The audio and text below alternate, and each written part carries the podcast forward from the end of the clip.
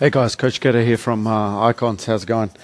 Um, recently was chatting to a few rugby players and a couple of small business owners around um, their circumstances, and it came very apparent that what the person is telling themselves makes a huge impact on their productivity, their ability to perform, um, and generally just their ability to kind of you know excel in certain areas and what it comes down to is the story of circumstance and this is a pretty powerful concept in the fact that how you create the story in your head of your circumstances and where you're going and what you're doing can basically limit you or unlock you to basically performance.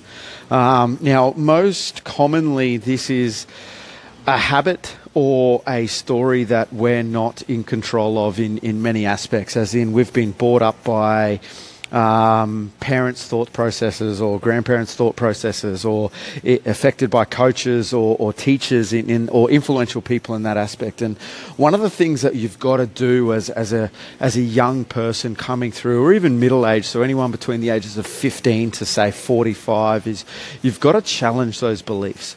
Um, you've got to write them down and basically go, are these true to my actual circumstances or are these created through my beliefs that were installed in me from a young age? And many of them are, are very influential in the fact that we believe we can't do things or we believe we have to follow a certain path or get a job that suits you know, the time not just necessarily suits our skill habits or our beliefs um, in what we want to achieve. So it's really, really important to kind of identify what you, what story you're telling yourself. I know for me personally, one of the biggest stories I tell myself is that I'm. Why would people want to listen to me? Why would people want to basically hear what I got to say. Yet on a daily, I have many individuals come to me asking me for advice. You know, they'll listen to me over other people. And that's a powerful thing in itself because I influence these people in their thought processes. And that's something that, you know, you I encourage everyone who I deal with to kind of identify what they're heading towards. Why is it limited? Why can you only achieve what you think you can achieve?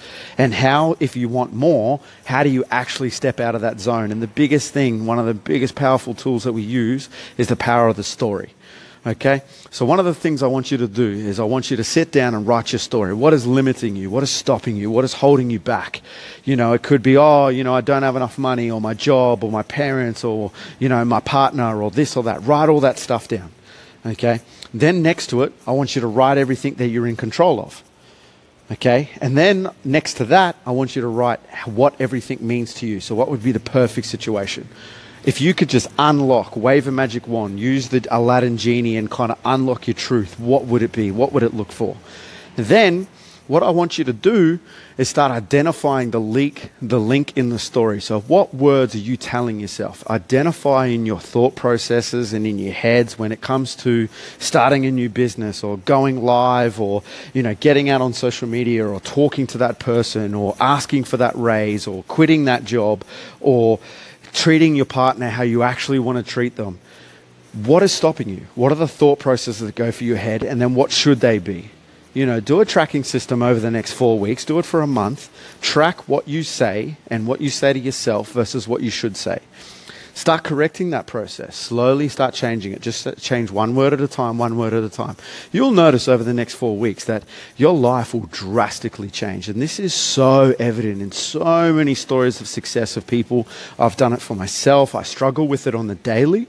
It is hard and you constantly find yourself dipping back into old ways. But what you have to do is what I found works for me is connecting it to something that is true and greater than my actual self or my purpose. So for me, it's my legacy, it's my kids, it's my last name. I want my last name or my name to be identified for generations of someone who did something. Okay, so I want my kids, kids, kids to go, Papa Curto, he did this. This is why we have what we have today. Okay? So that's my driver. Whenever I feel myself negative or, or consuming in my own thoughts of ill discipline or no productivity or just disbelief, I think about that process. I identify what needs to be said in my own story and I start rewriting my own story. Just remember, guys, you're in control of your story, so make sure that you've got the pen in the right hand.